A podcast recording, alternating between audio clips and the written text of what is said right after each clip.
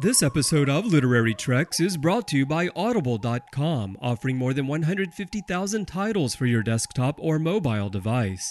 To get a free audiobook of your choice, visit audibletrial.com slash trekfm. Also, help us keep Star Trek discussion coming to you each day by becoming a Trek FM patron through Patreon.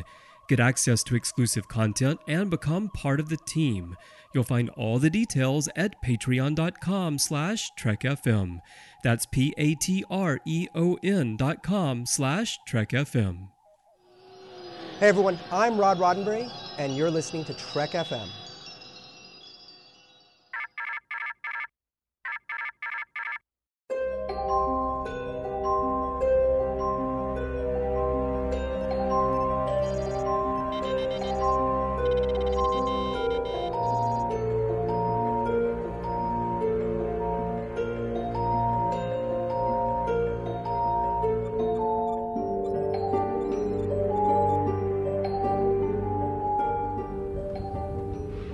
These books?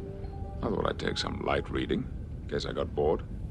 Welcome, everyone, to Literary Treks, our dedicated books and comic show here on the network. I'm your host, Matthew Rushing, and with me, as he is always, is Dan Gunther. Dan, how are you doing this evening? Oh, Matthew, doing really well. Uh, the weather here has taken a wonderful turn. It's hot for once, which is really nice.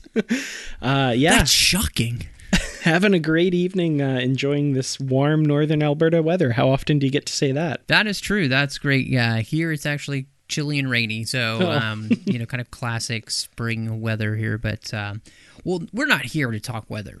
Um, we're here to talk some Star Trek, and we have a fantastic show for everyone with Dave Galanter going to be talking the Crisis of Consciousness. But before we get to that, Dan, um, we do have some fun news to talk about. Yeah, definitely. Um, another cover reveal this week, which is really exciting. Uh, I was kind of expecting we'd get the next Voyager novel, uh, but they've kind of skipped over that and given us the cover for the next uh, Star Trek Titan novel by James Swallow, and that one is Sight Unseen. So we're pretty excited about that one. Well, what do you think of this cover? Because one, it does harken back to the Titan series. Like we're finally back to the Titan series covers with the you know the word Titan on the side and um, everything like that. So, what do you think of this one? Well, I am really glad they're sticking with that original motif. You know, I mean, it's not the biggest concern in the world, but it's nice when you, your novels all match on the shelf and that kind of thing. And I've always really liked this kind of stylistic Titan design. And of course, the ship they're using, the the model they're using for the Titan is is just absolutely gorgeous. I don't have a lot bad to say about this cover. It would be kind of nice to get some, you know, realistic color on that, but uh, stylistically looking looks gorgeous and you know, we get a beautiful shot of this amazing ship. So I I have very little to complain about here. Well, and it looks um, exciting for the sense that there's this wreckage in front of it, and so it leaves you wondering what in the heck is going on with this Titan book here. And I, I'm really excited about that. And and Dan, what was also nice is that they did release um, the full blurb for this as well. hmm Yeah, so the blurb sounds pretty exciting here. We've got in the wake of political upheaval across the United Federation of Planets, Admiral William Riker and the crew of the USS Titan find themselves in uncertain waters as roles aboard the ship change to reflect a new mandate and a new mission. On orders from Starfleet, Titan sets out toward the edge of Federation space to tackle its latest latest assignment to work with an alien species known as the Dynak, who are taking their first steps into the galaxy at large as a newly warp capable civilization.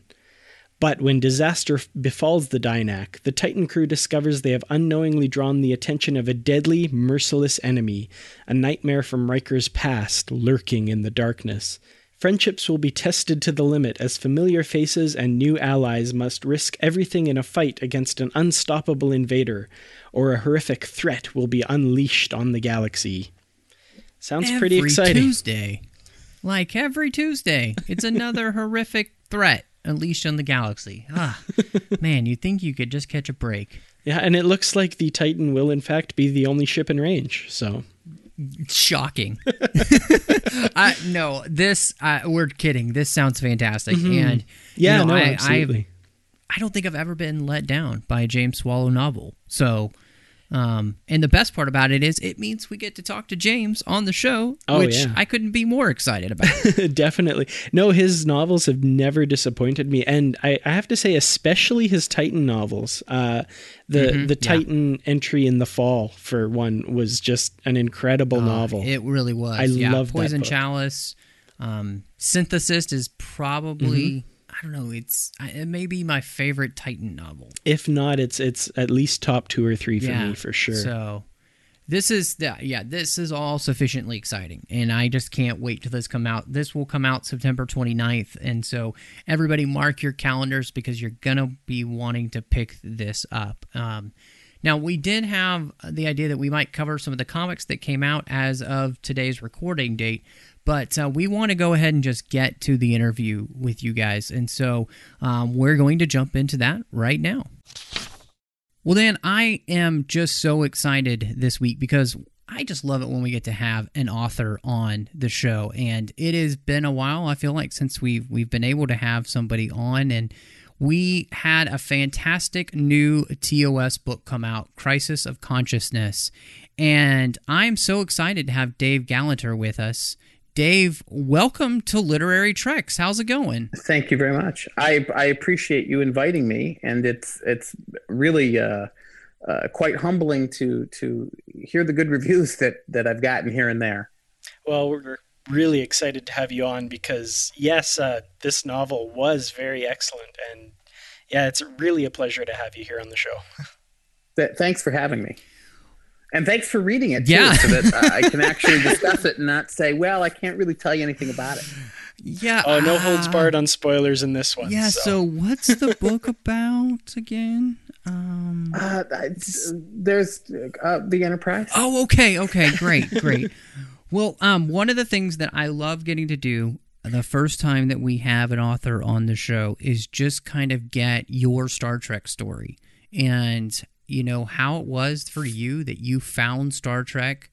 Um, Okay. hopefully fell in love with it. Obviously, you're writing the books, and um, do you have a favorite series or favorite characters? Yeah, I think uh, the original series is my favorite series. Um, although um, I have enjoyed at times all of them.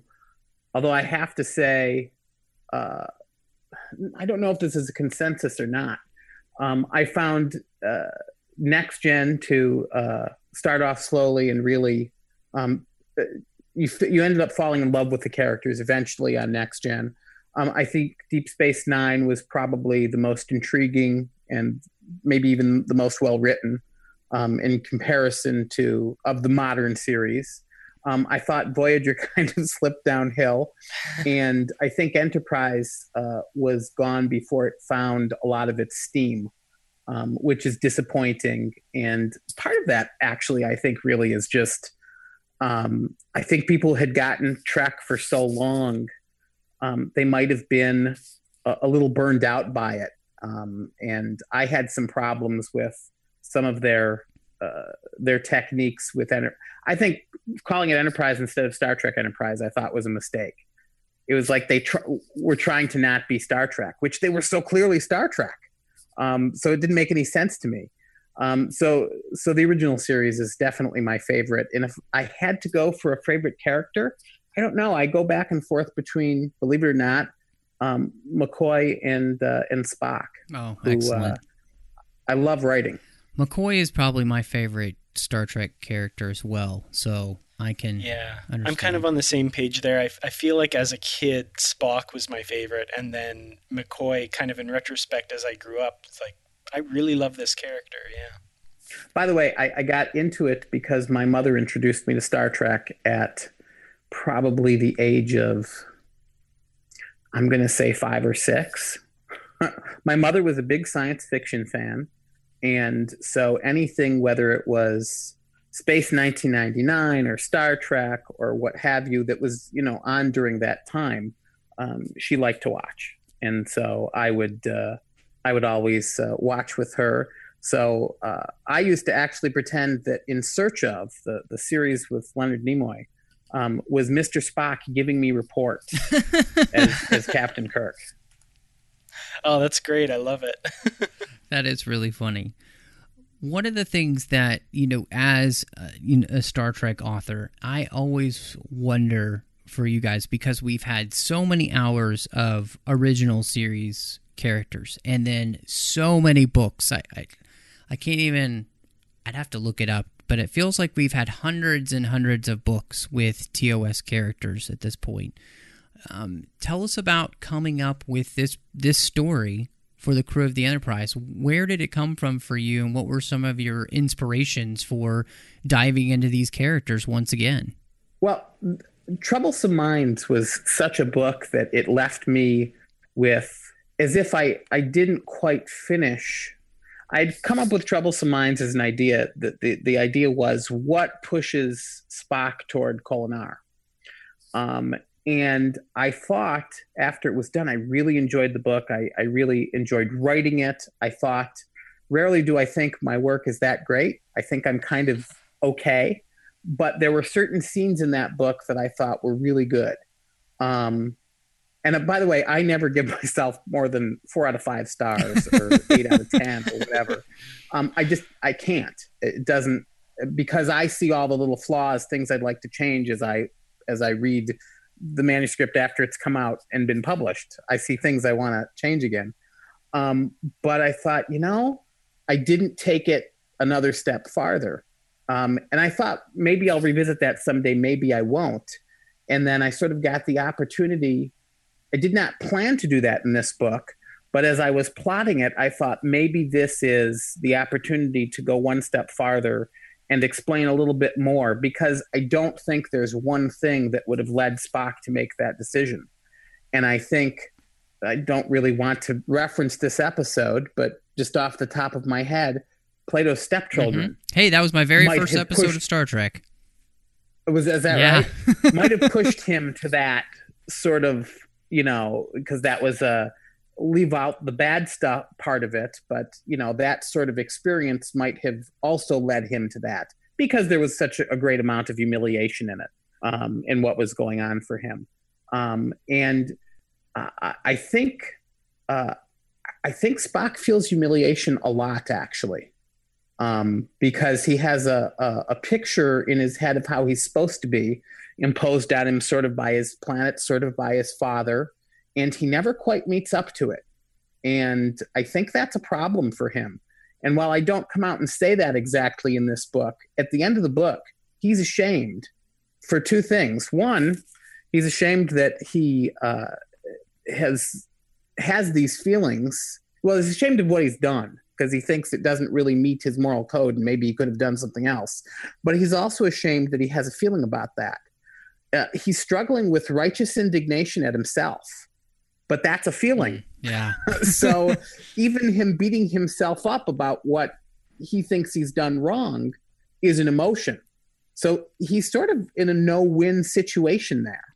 Um, I see, and I actually wonder how much I conveyed that. I'm not sure. Um, but the book was getting my problem because I I write spartanly sometimes in my text. I don't. I try to let dialogue move the plot and things like that um, I don't want to be six pages inside someone's head. My fear is the, the reader is going to put that down because ultimately they're reading a television show. Um, and I think uh, I, don't I, I don't know if people go into it expecting that they're going to read a television show, but that's the that's the kind of book I like to produce. That's why the end of every chapter, sometimes the end of a scene, is almost a commercial break that's what I go for so that you can put it down and say, okay, I'm at the end of that chapter. That's like pausing it between, you know, uh, between commercials. You can almost hear the dramatic music cue as it goes out, kind of thing. That's yeah. what I try to do. Um, and uh, sometimes I'm able to do that, and sometimes I'm not. But my my my fear is is that if I go into six or seven pages of just internal monologue with something, that I'm going to lose. I'm going to lose that. Uh, that pacing. I mean, it's the pacing I go for. Um, I, I, try to make it really seem like somebody's watching a, a, two hour episode or something. Yeah, this novel definitely had that feel to me. I, I really felt like uh, like you say, like it was really a television episode, and these characters were, you know, the characters that I see in those three seasons of Star Trek, and I think you were able to really write that cast really, really well, and really bring those voices out. Um, well, I, I, hear them in my head, and I've watched them for the last forty years. so I, it's I'm I'm cheating because I've done way too much research. Hey, that's okay. Uh, we all have. um, I think also the other thing is this is I've uh, once in a Star Trek story. I think I've not started with the main characters um, because the television show almost never started with someone who wasn't a main character. Um, and so I, I, really sort of strive for.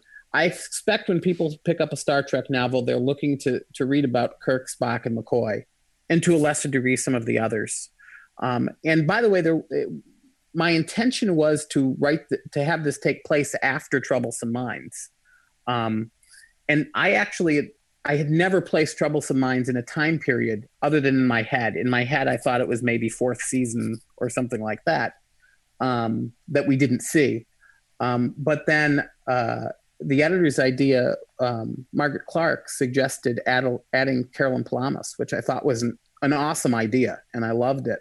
And she was spot on to do it because um, it, it added a cool little layer that we never saw. And so then I thought, okay, well, Troublesome Minds took place before that then, because I do want them to dovetail. And I gave a hint that he, I couldn't mention Troublesome Minds specifically, um, but I actually have Spock saying that he's been part of a a collective sort of mind at one point and that it was troublesome. So I hope people got that. I liked that. That yeah, was really nice. I nice. loved that little bit of hint. Yeah. Okay, cool.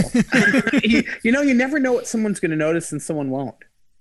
Someone actually was it I don't know who it was, whose review I read, but somebody picked up on me sort of alluding to the Ferengi. Um, because I mentioned somebody cheating someone who had big ears. yeah, I caught that too that was excellent. yeah. No, your your reference to troublesome minds. I remember reading it and thinking like, is he talking about? And then you said troublesome, yeah. and I went, ah, yeah. that was perfect. And, and, you know what? I don't like referencing um, a lot of previous episodes or things like that, and not because I think it's wrong or bad, but just again because I'm generally looking to make it seem like you're watching one of the episodes and they never did that for the most part. I mean i guess there was a couple of times when they did hmm. um, but but it was fairly rare. So i just as a matter of style try not to do it. Yeah i think that that really is something about the book that captured that tos feel because the show is so much of an anthology a lot of the times and like you said it's it seems rare that they'll directly reference something that happened in an episode beforehand. Yeah, and I think I think that's kind of special to the original series mm-hmm. because certainly the later series had uh, uh, growing arcs, especially later on. I mean, my gosh, Deep Space Nine was very uh, arc oriented. Um, Voyager a bit less so because they were they had an easy again button. traveling, and Enterprise was certainly very arc oriented. Mm-hmm. Yeah. Um, so uh, writing those books, you would want to be sort of more uh, inter interweaving, mm-hmm. but uh, I, I, don't think um, the original series lends itself to it as much, just from a nostalgia point of view. Yeah. But I think that is what leads a a good TOS book to feel like the original series, and so I think your your idea nails that. And that's good. Like you said, that's kind of what we expect when we pick that up because we know it's taking place sometime within the first five year mission. So right. it should feel like the rest of the show. Um, and if you reference, that was the goal. yeah, if you reference too much, you might lose that. The story itself came from actually a next generation idea that Greg Brodeur and I had sort of had a long time ago but uh, I guess either we didn't pitch or we didn't sell it or what have you, which was different. It was about a Vulcan um, who, uh, I guess, wanted revenge against someone. And so kept shifting his Katra into different people so that he could sort of carry out his revenge. So it was one that was supposed to sort of span, you know, from TOS to TNG. Um, oh, wow. Uh, at, at some point. Um, and that developed into this because what fascinated me about that was what happens if you live so long, you know, through this method um, that you've totally warped your your really your your what reality is. You're so invested in the past because you lived it that you're unable to move on. And then it developed into okay, what if this person is really a culture who's done that, and so on and so forth. And that's how it eventually became the uh, Keynesians. I guess that's how it's pronounced. I actually don't know how certain things are pronounced when I'm when I'm typing them. um, That's great. I can say that it is the Mabas, and uh, the the element that they were trying to create was the Nahubis, and those are those are horrible uh, things that I made up from words I used to say to my cat. Oh, nice. oh, that's great. All my cats are in the book. Oh, well, that's Um, good. Yeah. Uh, I have a cat named Pip, so he became Pippinge. I'm probably ruining the uh, the the whole idea of the book now. Um, I have a, a cat named Gizmo uh, who became President Moberte. I'm a very strange person. That is really funny, though. No, that's great. Now, I co- now all I'm picturing is that the Kinesians look like cats instead of the way you described them. No, it was so they're more like no, uh, the Mabas yeah. were the ones who were So- uh, named after cats. Um, Zhatan didn't have that; was just a made-up name. Um, you know, it's funny. You want to st- do something that's a little bit alien, but that somebody can pronounce. Mhm. Because I know when I come up to uh, a word in a book, a name in a book that I can't pronounce because it's so alien, I end up just making up something and inserting it there every time I see that word. So if something is Berfinife, I just might change it to Bob in my head and say Bob every time if I'm not going to be able to pronounce it. So I try to find something that somebody will be able to put syllables to that are human. I think that is a good lesson for all sci-fi writers because I run up against that as well because it's really tough sometimes to figure out what all these Y's and Z's mean in a alien name. yeah, there's just a string of consonants and apostrophes. what do I make of that? Well, and, and you know, we do that anyway with uh, foreign cities. I, I mean, we're doing it less now, um, but Beijing used to be Peking. I mean, because we could sort of handle it. Um, I'm from Michigan. The uh, the Ojibwa Indians there used to be the Chippewa because we could sort of wrap our mouths around Chippewa as opposed to what it, it should be called. And probably by saying Ojibwe, I'm probably not even getting it right still. Um, but uh, uh, yeah, I, I try not to make the uh, the reader struggle too much. And again, a, a lot of those things are just because I hate doing it when I'm reading. so I'm trying to I'm trying to save uh, save people the same pain that I end up having. That's definitely appreciated Yeah. for sure. um, actually, the the name of the the element you're coming up with, um, I yeah, I really like that because it felt evil and foreboding. Like I was thinking like Anubis or uh, oh, there was another. I word almost that thought of came up. hubris as well. Yes, that was it. like uh, Yeah. so that it, it it was very is that you wait you're holding up your remote is Uh, is this is this is what I I'm holding up my my TiVo remote. Uh, this is what I generally to my wife used to say. I don't do it anymore because I put it in the book. Uh, so now it's sort of ruined for that. But I would say, "Pass me the hubris." um, it's a TiVo remote folks like what? oh, that's great. but you know, just because I couldn't think of the word one time, so I just said the the who the the the, the hubris. Um, and I ended up again saying that word to my cat sometimes, um, uh, both Mabas and Hubis. Um, and uh, somehow they got in the book, which is uh, again, I'm a very strange person, and we have four cats. well there you go Well, s- strange people apparently make very good Star Trek novel writers, so it works out well. I've, I, uh, you know, I try. It's funny. Um, I think there are so many other better writers out there than me, at least as far as Star Trek is concerned. You know, you look at you look at Dave Mack and Kirsten Beyer and and Ward and Dilmore, and uh, too many to mention even. Um, and uh, I, I don't read the novels religiously, but whenever I end up picking one of their books, I'm like, wow, I, I need to improve so I could do that more. Um, and yet, what the truth is, we've all got different styles, and, and I don't. I think if I tried to write like like one of those, it would come off horribly. I can only just sort of do what I do, and they do what they do. Um, but there's so many talented people um, that are writing Star Trek novels. It's why I end up doing one only every so often. Um, is uh, I, you know I am not there pitching all the time. I pitch when I think I have a good enough story to pitch, um, because uh, you know I don't want to I don't want to do a, a, a bad job at it. And there's so many good ones that are so prolific. Greg Cox. I mean, the, the list could go on and on. Well, we're really lucky, really, to have all these writers doing great Star Trek, and I definitely count you among them because these were excellent.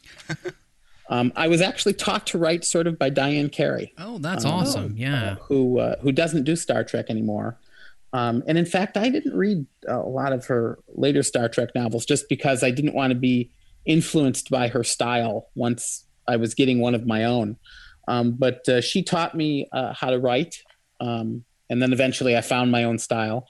And I used to work with her husband, Greg Brodeur. And so he taught me how to plot.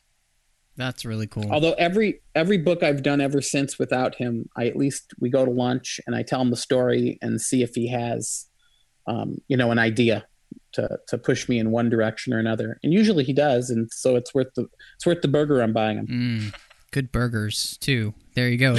How can it go wrong? For you, um, with writing the cast, you know, um, there again, we've had so many TOS books with so many adventures. What's your process of writing them? Especially, and I feel, you know, here with Crisis of Consciousness, not only are you nailing the characterization, but I feel like you all are bringing something new. As as you were talking about you were trying to figure out how to write spock to Kolinahr like why would he choose this? What would be some of the things that would help him get there? Um, so what's your process for writing these characters and hopefully trying to bring something that we haven't seen before? I, I think it's it's a it's there's two things. Um, it's more difficult with kirk because he so wears his heart on his sleeve. You you know what he's thinking just sort of by watching him on the show, and so he's not difficult to decipher per se. But Spock, because he's so guarded, you can imagine a lot of different things that must be going on in that head, and so that's uh, in a way easier and a way just more because there's more fodder there. I can actually think about him. Hmm, what's he really thinking? You can do it a little bit with Kirk, but he has far. I mean, Kirk is. I don't want to call him one note, but he's a starship captain. He's supposed to be a starship captain, um, and he knows it and he feels it in his bones. Um, your first best destiny, Spock called it in uh, in Star Trek Two. Um, so everybody sort of knows it. I don't. I think some of the other characters, uh, Spock and McCoy, to a lesser degree, um, I'm not sure they know what they're necessarily supposed to be. I think they struggle with it a bit more. So there's more fodder there to play with the idea of, hey, what what should they be? Um, I wrote a short story um, in the Mere Anarchy series that was just basically a, a Kirk and McCoy buddy movie, and it was uh, before the the motion picture, but after the end of the series, um, where Kirk was an admiral and he was very itching to sort of get his hands dirty again, and uh, he gets McCoy and he finds McCoy in in Kentucky, and where tracks him down, and um, uh, you know McCoy at that point is like, I don't want any part of this anymore, um, because I think McCoy there uh, had some conflict about. Uh, uh, I mean, you see that in the motion picture he's not they had to draft him. Um i made air quotes or bunny ears when i said draft. Dink dink.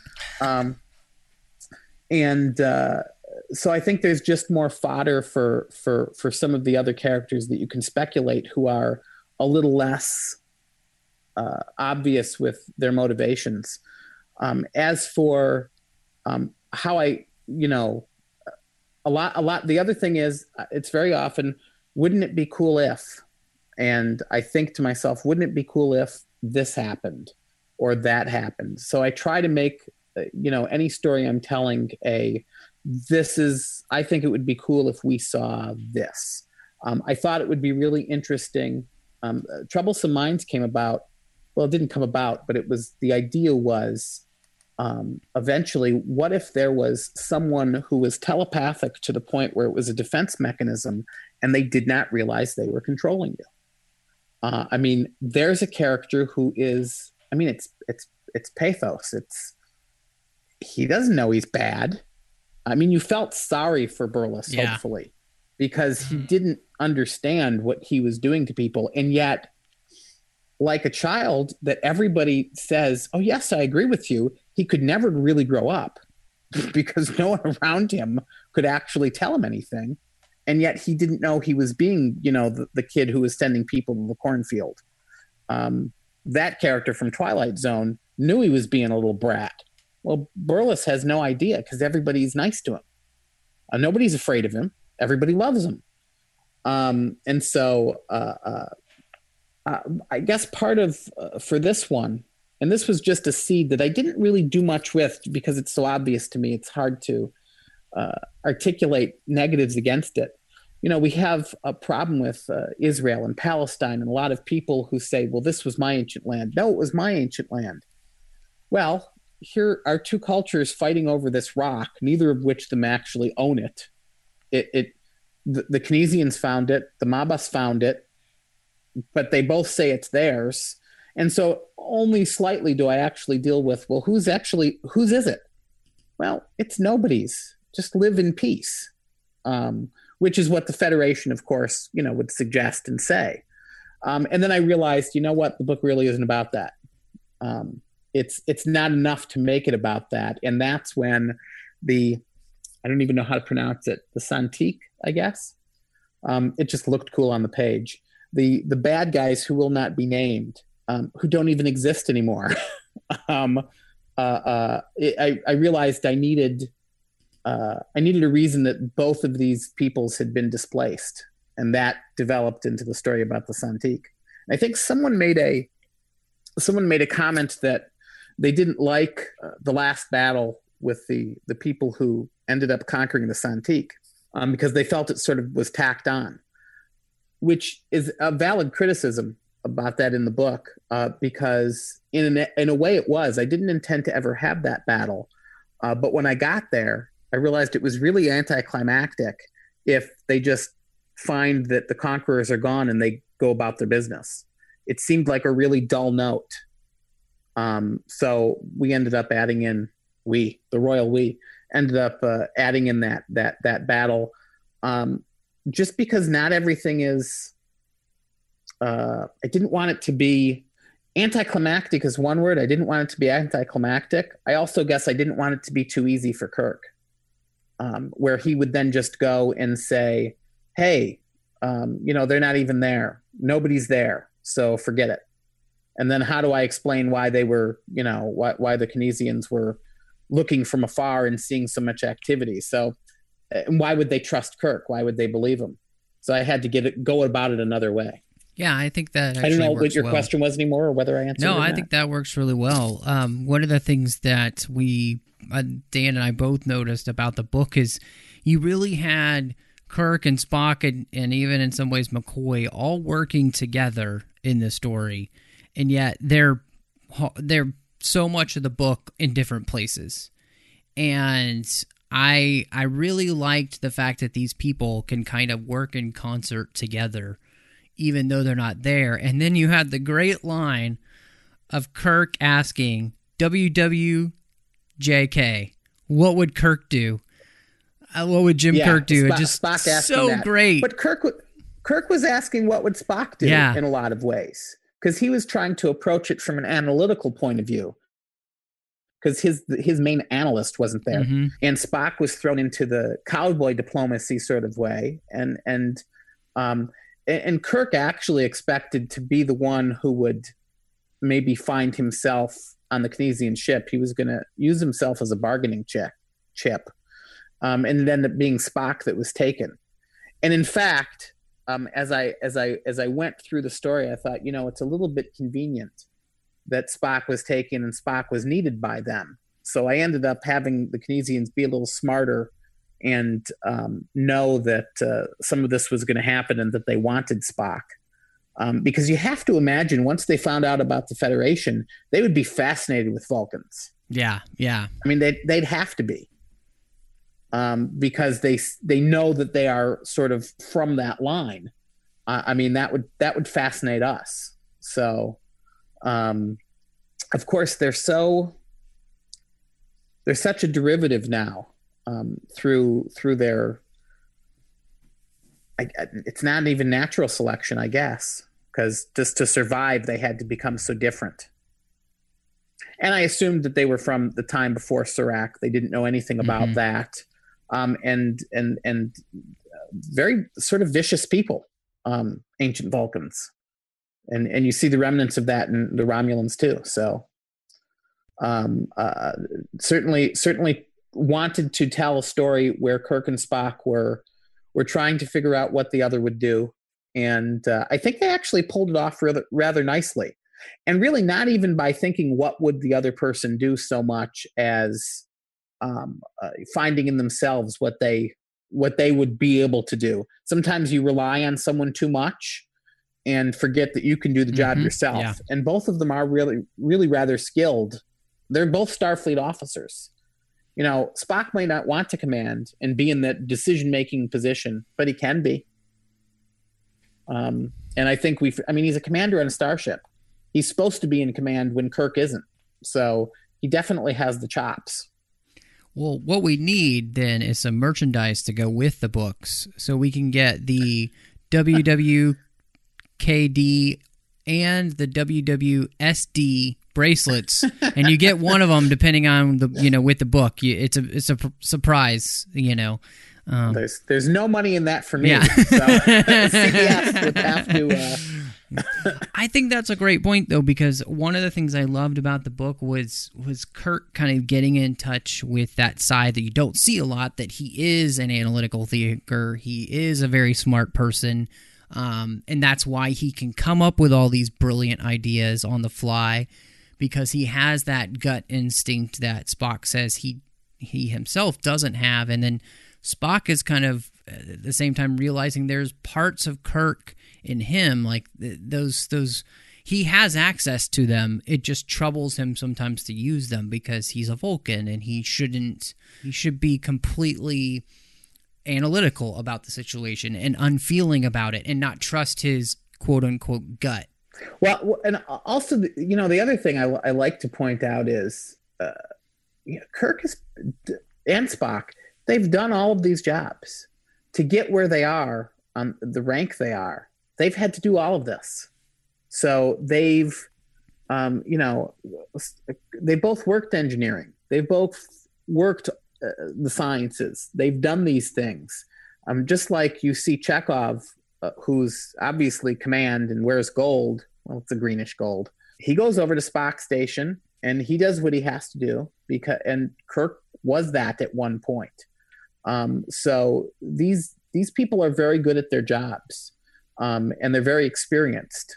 Um, and it's, it's, one of the. Um, it always makes me uh, um, a little nuts when somebody goes through the. Well, there no there were no female starship captains, which I don't believe is canon. I don't believe that's true. Um, and I love how competent Star Trek showed Uhura to be. She was trusted.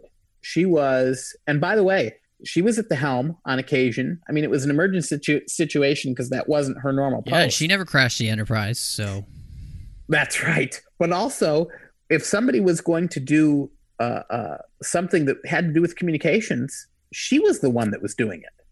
I forget if it was Troublesome Minds or or this book, but I think she says at some point she's changed the uh, uh she's changed her system so much herself that leaving for someone else to repair it just wouldn't work because she's redesigned a lot of them. Um, I mean, you have these people are brilliant, um, and that goes for Kirk and Spock too. While while Kirk is supposed to be someone who who just goes by his gut, he clearly doesn't. Uh, one of the lines from the classic series that I love, I think it's the the Nomad episode, the Changeling. Um, Spock has this wonderful line where he says, um, your logic was impeccable, Captain. We are in grave danger. so, you know, it's not like Kirk doesn't have that side of him, too. Um, and, you know, he figured this all out. Um, although, you know, I hoped, and you'll tell me you've read the book, Um, I hope I didn't make it too vague in certain points. One of the things I wanted to do as Kirk went through this uh, discovery about, you know, who, the Santique were and, and what happened and everything was I didn't want him to know for sure. And there's a point at which he says, you know, maybe maybe the Kenesians invented this or maybe they stole it. I don't know. And it's I've never resolved it. And I in my head the Kenesians did develop it but never went through with it because there was too much, you know, we might really screw something up and they were voted down against it. But um, Kirk didn't know and I didn't want him to know. That wasn't even necessary to the story for him or to the reader really um, to know for sure. Um, and so um, I didn't want everything to, I didn't want him to figure everything out. I only wanted him to figure out what he needed, which I think he did, although he wouldn't have been able to without Spock being smart enough to uh, make the ship leak plasma. One of the things I really liked about Star Trek 2 was there's this awesome scene uh, where uh, the Reliant is coming and Kirk just says Spock and turns to him. And Spock has already turned to a scanner and he says scanning. So they don't have to tell each other things, they don't have to give orders to each other. And that's one of the things I sort of did in this book, where there was a lot of unspoken orders between Kirk and Spock, where they just know what the other is going to do um, because they're so good at working so well together. By the way, that's the other thing. People, you you've been kind enough to say, you know, it, I get the characters right. Um, all I'm doing is copying what we've seen before, but making it just a little bit different or applying it to a different situation. You know, there's a lot of uh, fan films um, out there, and I've, I've, I've written for a fan film before um, that uh, will take a line and duplicate it exactly, and that's not writing. But if you can get to the heart of whatever the feeling is behind a line and duplicate that, that's essentially what I'm doing. Hmm. Um, in Troublesome Minds, I think uh, at some point McCoy calls Kirk James T. Christ, which is not anything that has ever been done in on screen. But I can see McCoy saying it. I mean, probably not in the '60s because that would not have worked. It sounds like a um, curse. Um, well, he. Yeah. Uh, I think uh, uh, Kirk was basically alluding to, hey, if you have to kill Burles to save Spock, let's just do that. I mean, he's not saying it, but he's sort of hinting, hey, let's maybe if we have to go this far, then we have to go this far. And and McCoy says, you know, uh, who's going to decide who lives and who dies? Uh, James T. Christ. I mean, you know, he doesn't. It's not the captain's decision, and McCoy would fight him on that. Um, and uh, I think that's the sort of thing it's nothing you've seen before, but it it it is because it's the same emotion that these people have shown us again and again as as as off their cuff. Well, I think of the part where uh, Uhura is saying that she's on her fifth duty shift as Kirk third. dismisses or third, yeah.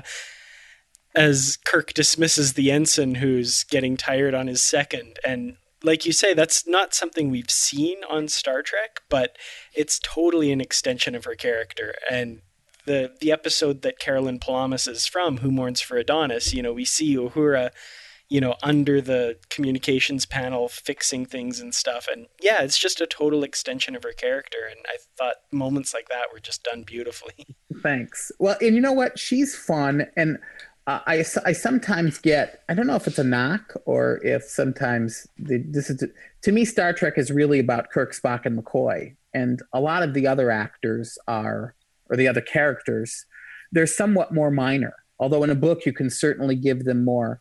But I don't want to do anything also that isn't going to move the plot along. By the way, before the editor um, suggested Carolyn Palamas, I had um, in the in the plot I had Uhura uh, working with Scotty, and the editor said, "Look, you don't have a budget like they did, so your budget's unlimited.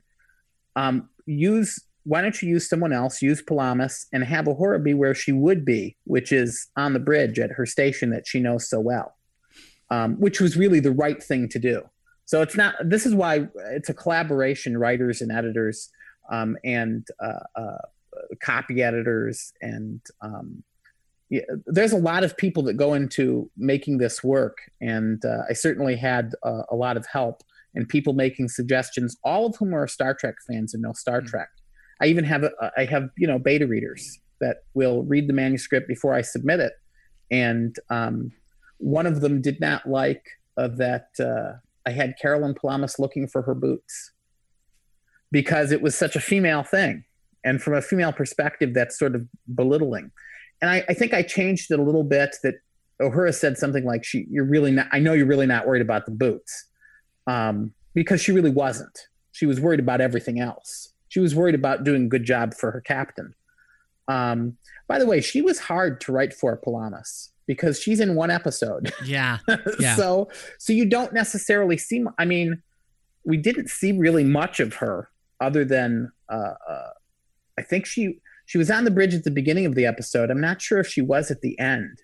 I actually don't remember if there was an ending with her per se um, on the on the bridge back on the ship, or if it just. I mean, she was kind of raped in that episode.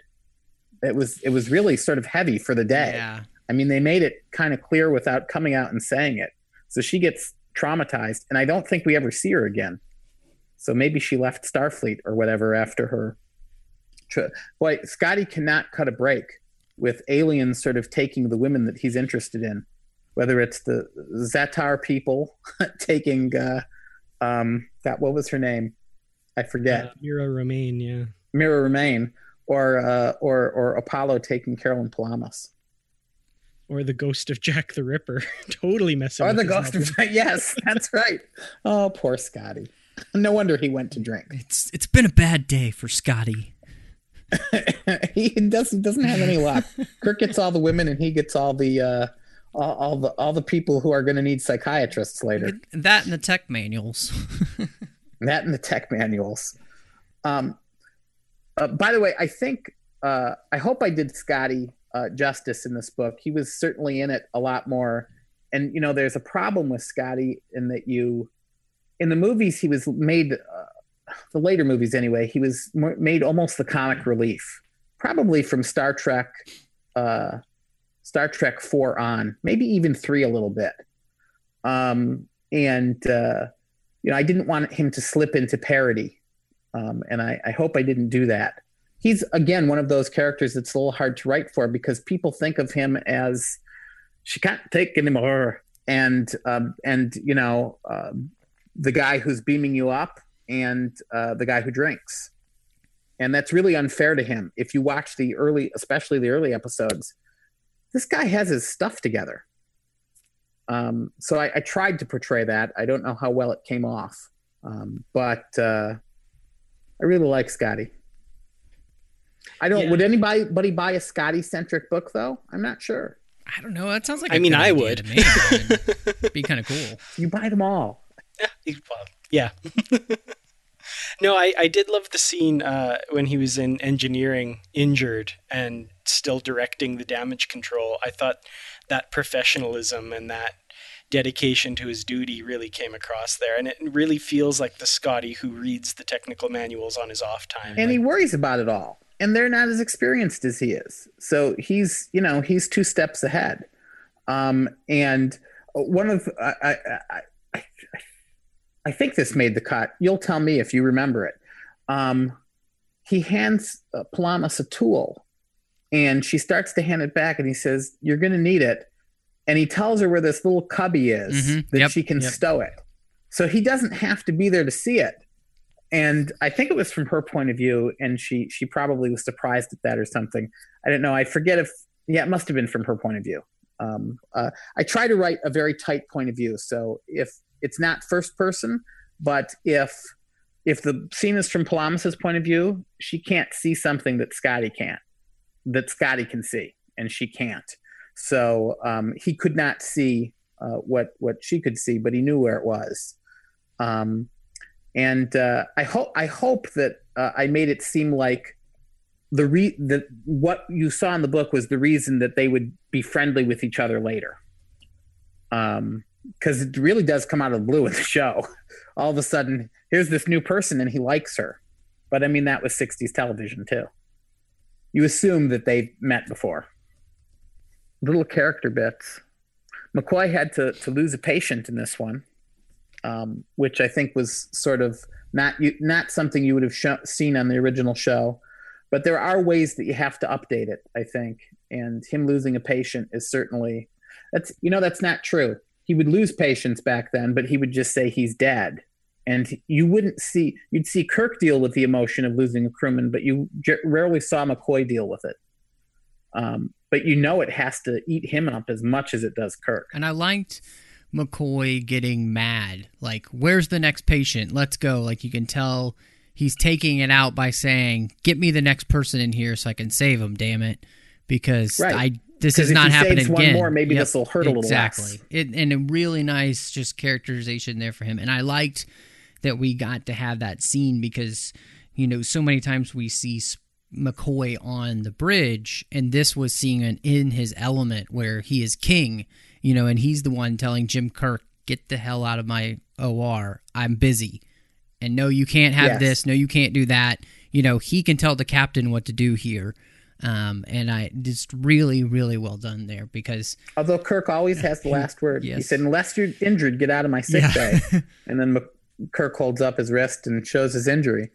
Um, I, I got to say, there are times you, I really wanted McCoy on the bridge, but it was sort of inappropriate to to have them there in the situation that they're in. But I think once I wanted him to comment on uh, uh, Jolma, Kirk's bedside manner. I, I put the line in there something like, Kirk didn't even notice when he when McCoy entered the bridge, like he just popped up out of nowhere. Um, because I wanted him there out of nowhere, and I didn't really have a time for him to. I didn't want to say when he entered, and I thought, you know, if Kirk, it's Kirk's point of view, and if if Kirk wouldn't notice when he entered the bridge, then that's okay to just do that. Um, again, I try to I try to write that tight point of view so that because if you're if I could write it from Kirk as first person, I wouldn't, but that is I want to give people the impression that we're basically inside this person's head or that person's head. Um, and by the way, as readers, you'll have to tell me: um, Did I make Zhatan's confusion too confusing?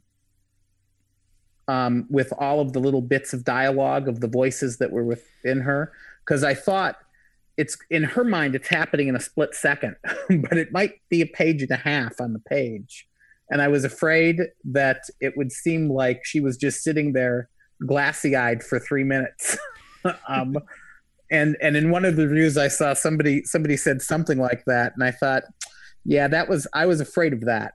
Um, but all of that, all of those little lines were happening just like that. So when she hesitated, it was like that, that pause, not not her actually sitting there for for 23 seconds just staring blankly at Spock or something like that. Yeah, I think I think that came across fairly well.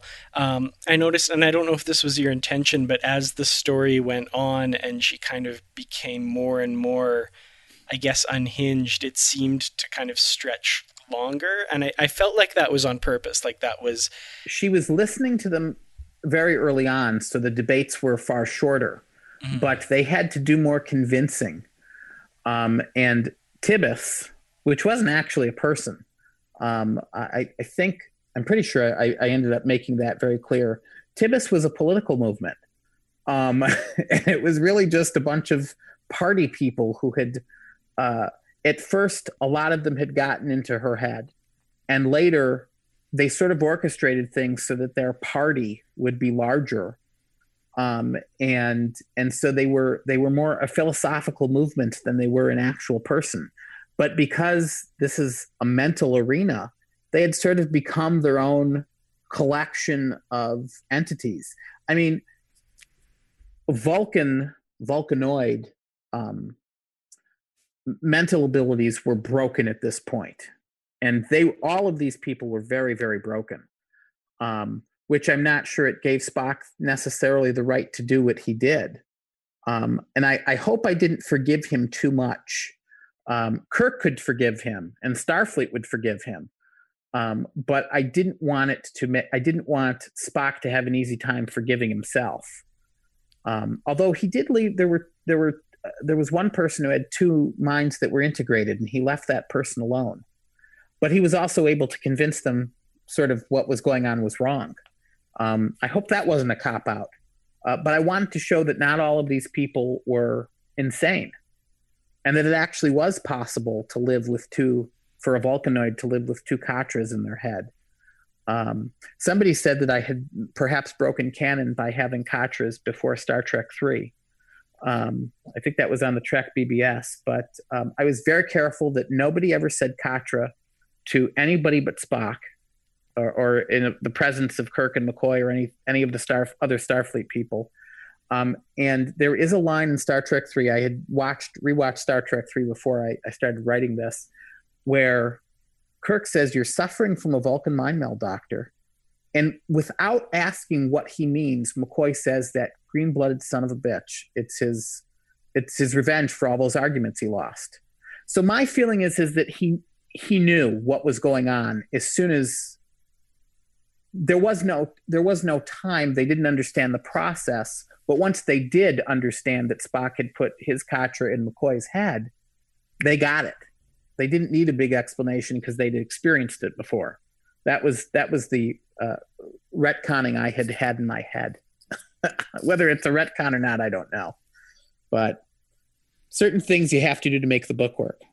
Um, t- you tell me, as you guys have read it, does it dovetail enough with uh, Troublesome Minds that you buy Spock wanting to really research Kolinahr, or does because I, I, I wanted to make sure it's the last line of the book, I think, or very close to it, um, and I wanted to make sure that uh, it was not a left field for people. No, it, it feels kind of like the uh, the natural successor to that story. Uh, there, there's definitely thematic links uh, between the two, especially with Spock's experiences um, and what he goes through and the conclusions he comes to definitely I felt that for sure. Without a historian's note or something that says one takes place after the other, I did try to link the two subtly. Um, both books, by the way, start with a quote from John Milton. Oh, I didn't catch that. Yeah, I had hoped that was sort of a uh, sort of a clue too. Although Milton is really good for quotes about almost anything you could imagine. Um, so the first one is about um, loneliness, and the second one is about uh, revenge. Um, but uh, one of the people who read the book before it was published um, said, "Wow, you really surprised me with the Kolinahr thing." I thought, and I thought, you know, I hope that people aren't going to see it as being out of left field, but it's and it's also nowhere near the end of where he would go back to Vulcan and do it. But I have to imagine Spock took years to come to this conclusion and decide to do what he was. I mean, this is not something you travel into lightly.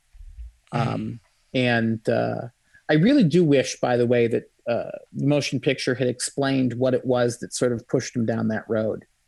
Um, I mean, I guess I've it's given me an opportunity to explain it um, in a non-canon way. But um, as a, as a kid, I remember because I saw that movie when I was nine, ten. When did it come out? Eighty. I was ten years old. Uh, um, 79. 79, I believe. Yeah. Okay, so I was nine years old. Um, I, I wanted to know, and I remember asking my mom because she took me to see the movie. I said, "What happened to Spock? Why is he so mean?" Because to me at the time he said he seemed. I mean, he wasn't being friendly to his friends. So you know, I, I whispered that to, to, her in the theater when he refused to sit down. Um, in in Kirk's or Spock, would you please, please Sit down. Shatner. Nobody can deliver lines like he can. One thing I was kind of thinking of was, uh, you know, the the two major TOS novels you've done kind of involve delving into telepathy and the psychology of the characters. And, you know, with Troublesome Minds, it was an alien whose thoughts subsumed the personalities of everyone around him. And again, like you said, without him even realizing what was happening. And with this novel, the idea of all these disparate voices kind of drowning out the true self, which kind of speaks to a lot of ideas in psychology and that kind of thing. And I was just kind of wondering what drew you to dealing with these, you know, kind of headspace ideas. That they were. Uh, um, there's a line in a Mash episode um, about uh, um, anger turned inward is uh, depression, and uh, I think anger turned outward is obviously anger, and then of course in Mash, anger turned sideways is Hawkeye.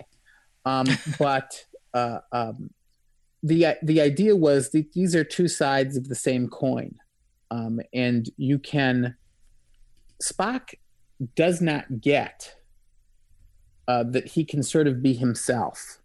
So he's got the one side of himself that wants to experience emotions but can't let himself and he's got this other side of himself that we more saw here that doesn't want to experience these emotions and doesn't want to feel the consequences of, of his actions. Not doesn't want to live the consequences of his actions, but doesn't want to feel them.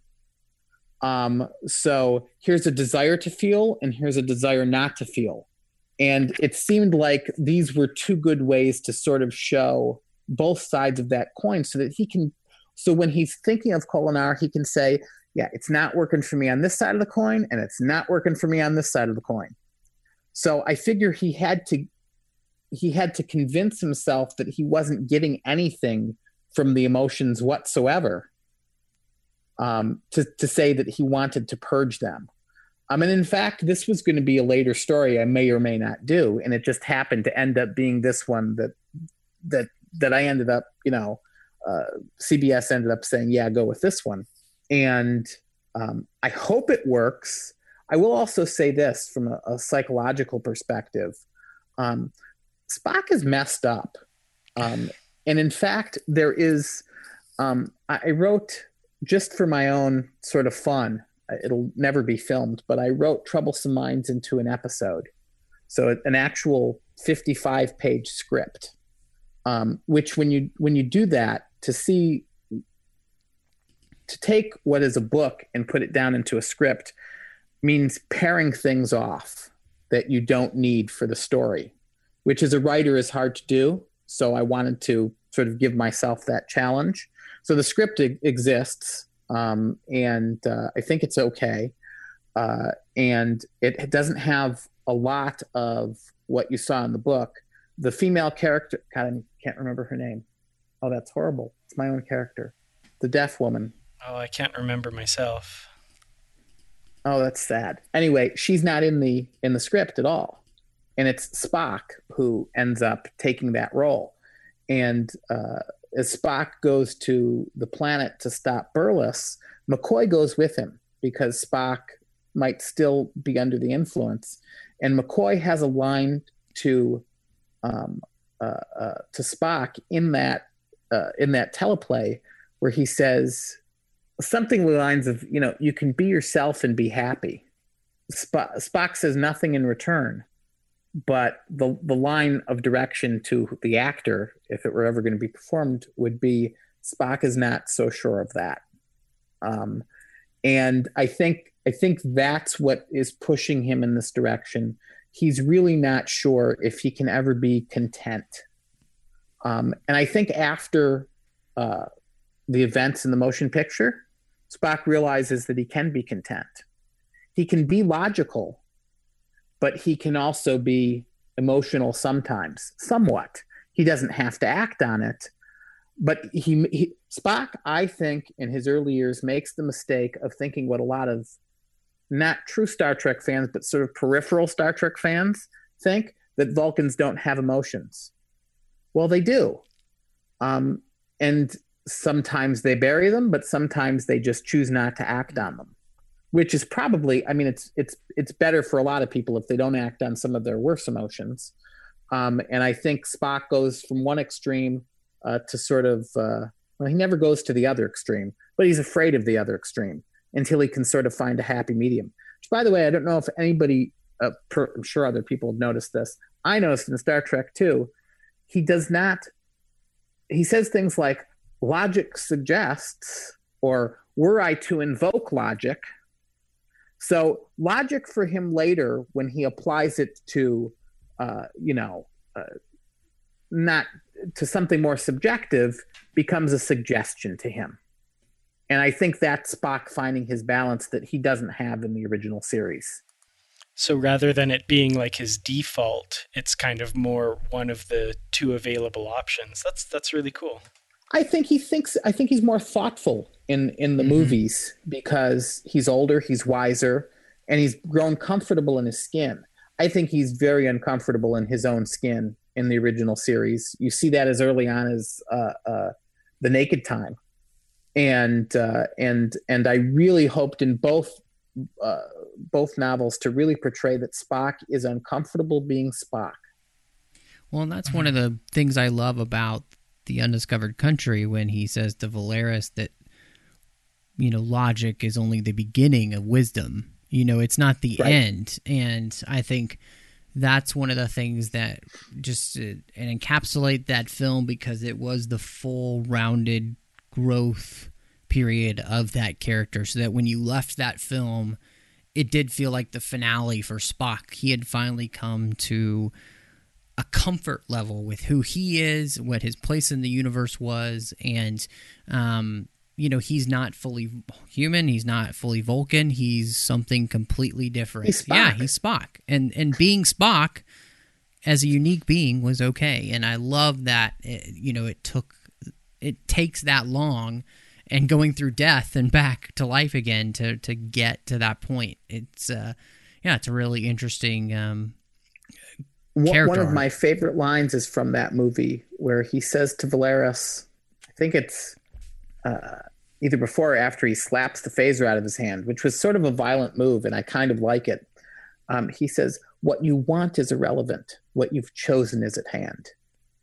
And if I could tell that to my three and a half year old niece, and she would understand it, it is a true life lesson that at a certain point, it doesn't matter what we wanted to happen. This is what we yeah. chose. And he gets that now. Um, and uh, Leonard Nimoy was so good. You know, I appreciate the performances of other people who played Spock. Again, whether it's in a fan film or in the the newer movies, um, and everybody brings their own uh, touch to it. But that character is mm-hmm. so Leonard Nimoy. Yeah. Um, you know, uh, rarely when an actor who I don't know as a person passes away do I feel uh, such a deep sadness. But his passing, because I've so often been inside the head of that character as much as I can. And that's his character. Mm-hmm. That's him. Yeah. There's so much of Leonard Nimoy in that. I really was very sad when he passed away. It was it was rough. Yeah, hit a lot harder than than I e- even expected that particular death would. Uh, it really surprised me. Yeah. And and and I'm not. Uh, you know, uh, Shatner is um, uh, healthy, I guess but uh, you know they're all getting up there at this point. Um, but those those were the older. Uh, uh, well, the two the the two oldest uh, passed away first, uh, DeForest Kelley and uh, then and then James Doohan, and now they're. The, I guess the next tier is is up there in age, and it's kind of scary. I, I, I don't know. I mean, it, I don't know why it should be scary, other than um, you spend so much time with these people in your head um, that uh, when they pass, you know, it's it's just sad. I think it speaks to the impact that the Star Trek saga uh, has really had on us all, you know, and and um, and, and especially those TOS characters, because I think one of the unique things about TOS is that even today people can go back and with all of the things of the 60s they can still find something in there that resonates with them. And that transcendent nature of what Star Trek was trying to say from then and then those original series films and those characters, I think is universal. Their journeys, their their issues, um, and that again, it's it's what I think draws us still to want to say read you know new Star Trek books because we want to see these characters um, learn and overcome, and it's it's a really cool thing. And it doesn't happen for every sci-fi series out there. You know star trek is unique in that in that way. Well and that's that's one of the reasons why the newer movies were important to me because no matter what your takeaway from those movies was if it got somebody who um, wasn't that familiar with star trek i mean popular culture you can be familiar with it but if you wanted to know more about James Kirk or Spock, and you could go to Netflix and watch some of the original episodes. I think it turned some people on to the original series as it was in the 60s. My wife, by the way, had only ever seen a couple of Star Trek episodes for the original series. She has she she you know watched the Next Generation and she liked it okay. And I said, sit down with me, um, you know, soon after we were married, and let's go through the episodes one by one. Um, and we went through it in production order. And by the time we got to the third season, she had petered out and she was like, I'm done. I said, Yeah, you and almost every other Star Trek fan. And I showed her just a handful of the good ones from the third season. Um, but uh, she said, I, I, I like it now. I understand it, and I know why you're a fan of the, and I, I, I get it now. And we ended up, you know, watching the later movies, um, and and she was she could really enjoy Star Trek, the original series, after that, despite the stats, despite you know some of the effects although i think we watched the remastered ones so that the effects were somewhat updated and to be honest with you um, uh, when you when you update the effects like that it hold it does hold up better Yeah, i, I, so I know there are some people who are purists um, but i can see kids you know you can get over the push button and the the, the cheapness of the sets because the drama is Mm-hmm. Yeah. there and it's not going to be every episode but there are so many episodes that were Mm-hmm. so very good. I mean, otherwise, I wouldn't be able to write one or two or three or how many ever novels. I couldn't because there wouldn't be there wouldn't be anything there to write about.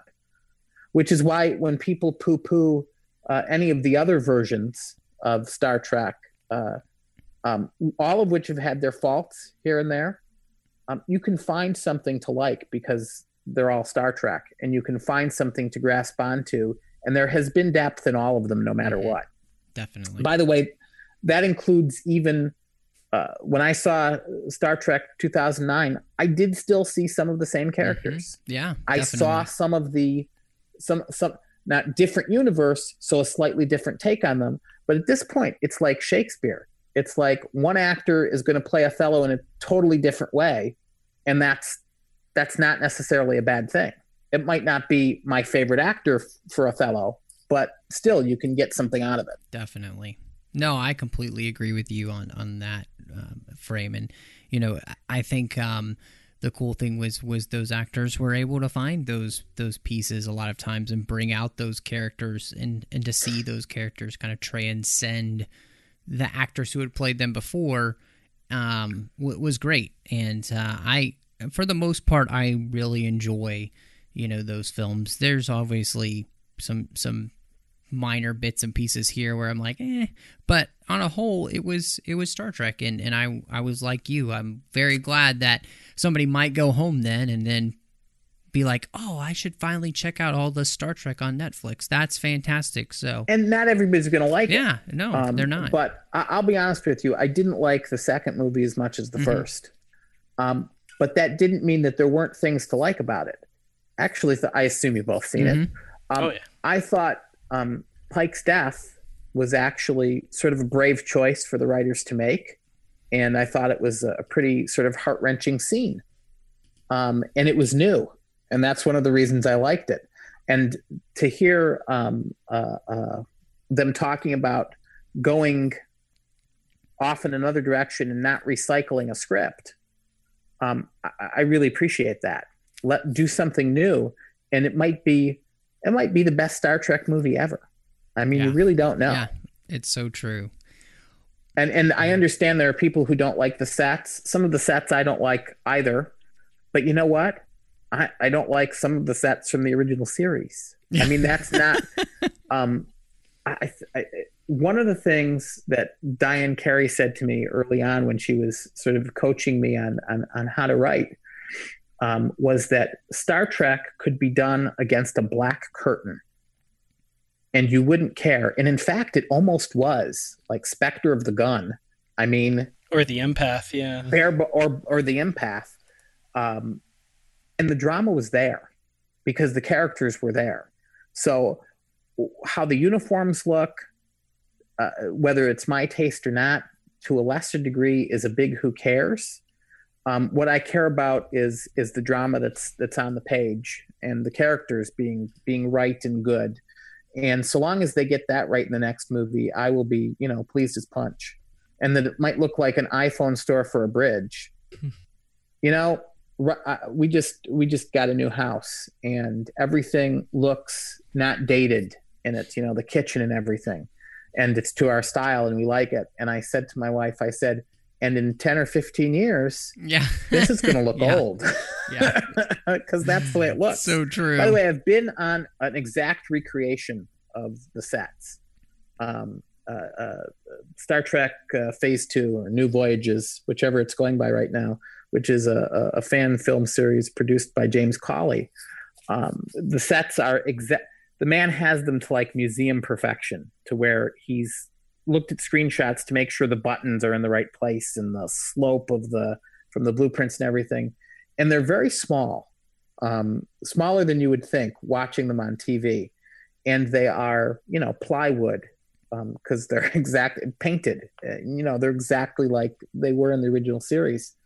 Um, and yet and if you ever watch by the way and you will see if uhura's chair is out and someone is going by her seat they will turn sideways yes to get by yep. because they have to because that's how small the bridge is.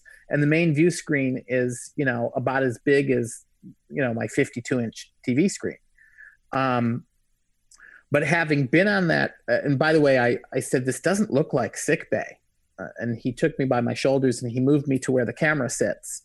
And all of a sudden i was in sick bay and i was like wow. Yeah. So when i write about um, what's happening on the ship.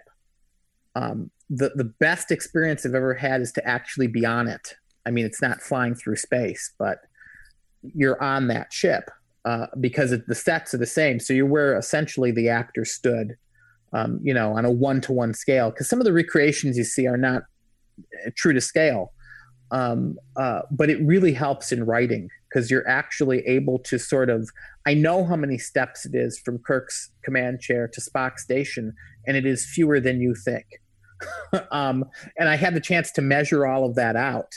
Um, so when someone is right beside Kirk, Kirk's chair, he's also really almost right beside that rail. Um, it's one step either way um, because you know they had to build everything on a budget, and also you don't need a whole lot of space the camera makes it look much bigger than it is. Mm-hmm. Yep. Um, and and and that was the best experience. So if I get my staging right in the books, it's because I've actually been on the ship. Which, by the way, if you ever have a chance to go to one of these set recreations, that oh, I think there so are like fun. three or four, uh, go to one of them. And and uh, James Cawley's actually they have a, a CD of the the bridge noise sound that they will play for you. Um, and once everything is all lit up, and you enter through the because his is an actual circular bridge. They don't pull out any of the pie. Um, you know, to film, uh, they used to pull out two or three sections, and and some of the bridge that they've recreated in other places, they don't have the full 360. But this is the 360, and you enter through the turbo lift.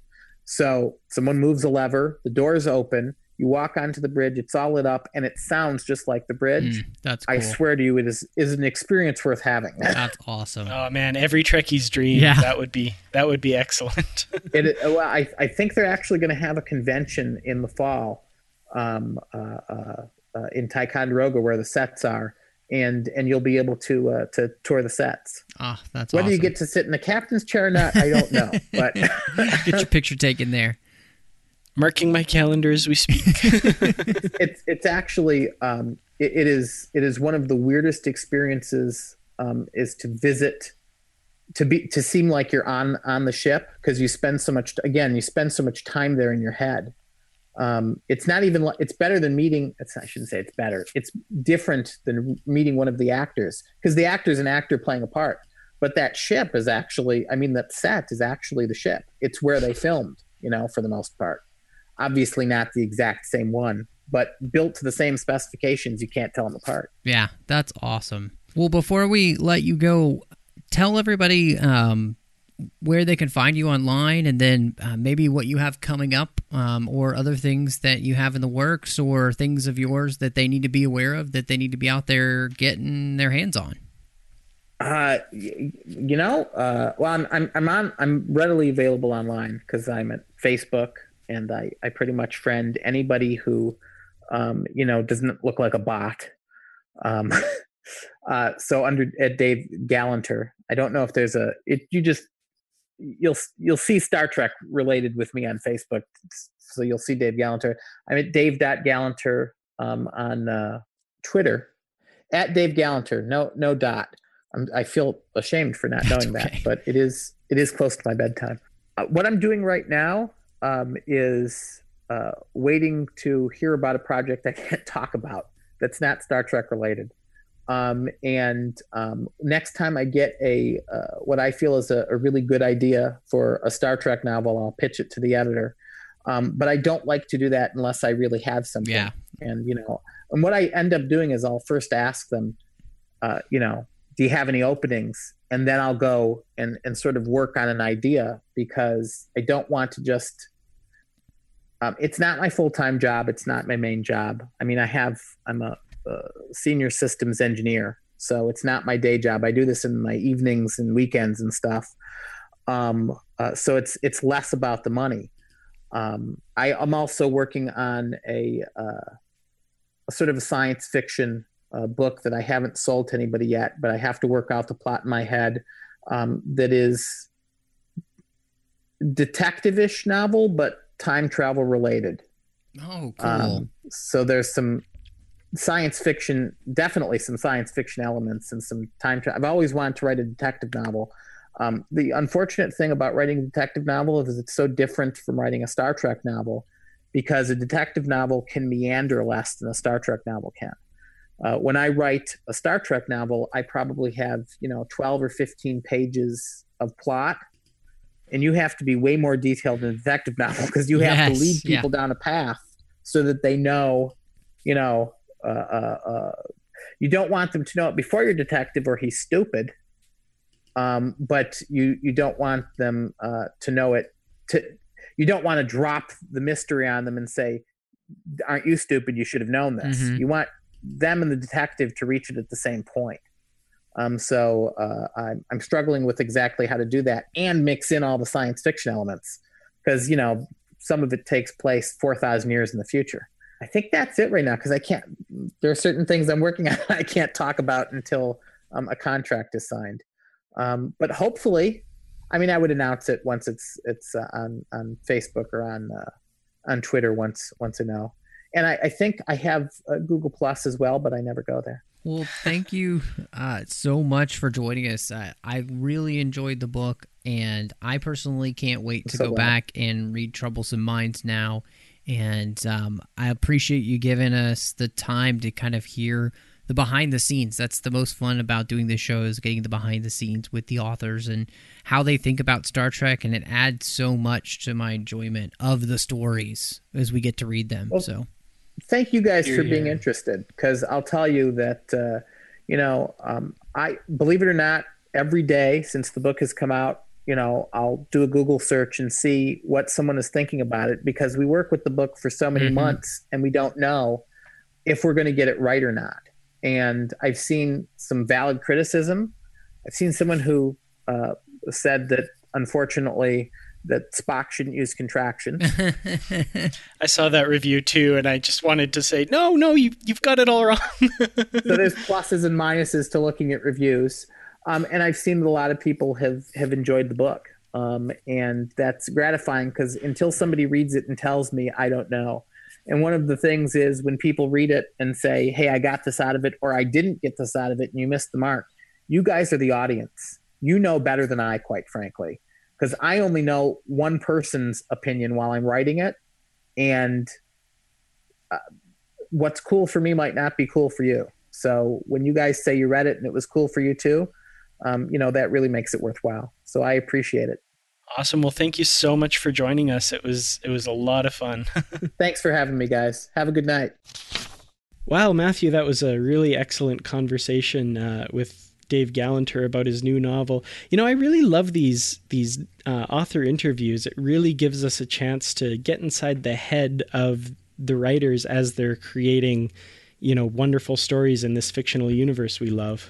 Well, and I think one of the most exciting things about it, Dan, is that You know, each of these authors has a different way of approaching these characters. And I think that's what makes the books, for the most part, so enjoyable to read is that we're getting different takes on the characters and it does feel like we're getting something new and that's what's so exciting and it really does help when you have a story of this magnitude. I mean honestly we could have talked to dave i think for another hour and a half two hours probably because there were some th- great themes in this book that we didn't even get to cover with him. I mean just fantastic ideas that you're pulling from this novel just as all great star trek stories do. So uh, yeah this is a fantastic uh, Star Trek book. I, I do recommend it. I think it's it's really uh, worth reading, especially you know adding something new to these characters TOS wise. That's great. Definitely. Five out of five multiple personalities from me.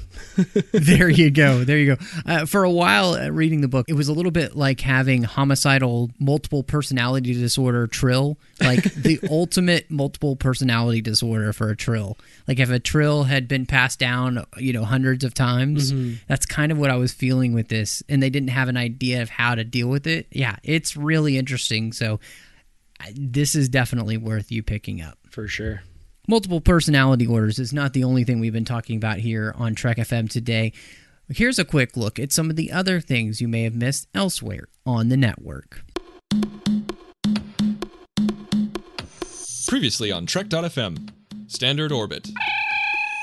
And I think it was a very anticlimactic thing for a lot of people because they were expecting me to to do you know my rah and ranting thing, but instead I just was like, oh, that's depressing. Okay, bye. Earl Grey. They've now shifted into the Biff controlled 1985. Who got a hold of the almanac in order to turn yesterday's Enterprise? The Enterprise C is the DeLorean in this scenario. The Orb. I'd like to see the Borg assimilate Ferenginar and then they would become bankers. You know, I could see. Oh my gosh! I could see bankers. drones. Yeah, yeah. The, the world's strictest bank ever. right. I'm sorry, you have not paid your loan. You will be assimilated. the nanites go into you. yes. to the journey. I, I, I kind of want something with a little bit more teeth. For some okay. reason, like like starting a garden just doesn't scream mirror universe to me. starting a garden doesn't have teeth. The Ready Room. I hate to put it this way, but maybe in, in some strange, twisted logical sense, if Archer just kind of flew on by and didn't help the colonists, the Enterprise D would have never crash landed on Veridian 3. So it's not Troi's fault, it's Captain Archer's fault. Literary Treks. This is this is something that doesn't get done a lot in books because I don't think the time period's supposed to be that long. Mm-hmm. But what did you end up thinking about having a story take place before where no man's gone before? Well, I thought personally that it was really cool. The 602 Club.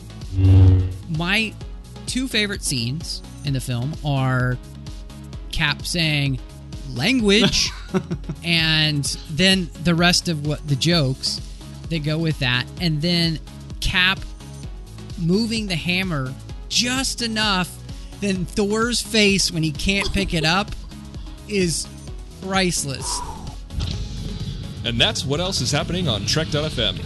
Guys, check out these shows. Find out what we've been talking about in your favorite corner of the Star Trek universe and, of course, beyond. You know, these days, you'll find us wherever you get your podcasts. Um, if you have a passion for Star Trek books, and would love to help us share that with others. There's a few things you can do. You can hit that subscribe button in iTunes. You can also give us a star rating and review. Both of those things really help us rise in the iTunes rankings, and it just really makes it easier for people to find us when they're searching for us. It also makes us more visible. So people searching in iTunes say, "Oh, that looks interesting. Books and comics of Star Trek. I want to listen to that." Now, if you're not an Apple user, we've got you covered as well. You can find our shows on Stitcher, TuneIn, Spreaker, SoundCloud, Windows Phone, and of course, you can stream and download the MP3 file from the website and grab the RSS link as well. And of course, all of those places, so many of them have amazing ways to be able to share our content, rate and review them, or like them to help other people be able to find us on those platforms. If you love what we do, consider becoming a patron of the network on Patreon. We are a listener supported network. Um, we do this all on a volunteer basis. And so if you'd like to find out more how you can help us, you can go to patreon.com slash trekfm and you'll find all the current goals that we have that we're trying to reach, the milestone contribution levels that we have, and there's some great perks. You get early access to content, exclusive content, producer credit, seats on the content development team, and just so much more. We so appreciate all of your help, and we hope that you'll join the team. You can find all the details at patreon.com slash trekfm. If you'd like to contact us, you can do that at trek.fm slash contact. You can leave us a voicemail. Look on the sidebar on the show page or go to speakpipe.com slash trekfm. We're on Twitter at trekfm, Facebook at facebook.com slash trekfm. We're at the Babel Conference, which is the best place to have a Star Trek discussion or any of the other discussions we have on the Babel Conference these days because of the 602 Club. Just type Babel Conference into the search field on Facebook, or you can make it easy on yourself by going to the website at trek.fm and click discussion on the menu bar. We also have a group on Goodreads. Um, you can find us there on Goodreads, and we have our bookshelves with the previously covered books as well as the currently reading section, so you know what's coming up for future shows and some great conversations happening about the books and comics. Guys, want to say thank you. We've had two great new five star reviews on iTunes. Fantastic. Thank you so much to Aslan16 and Ken Tripp for their reviews. We appreciate you both so much for helping spread the passion for Star Trek books. We have our associate producers, Will Nguyen, who's on Twitter at Will underscore Nguyen. And now, of course, he is the host, the co host of Warp 5 with Norman Lau. And then we've got Ken Tripp, and we'd like to thank you both for your support and being an associate producer here on Literary Treks.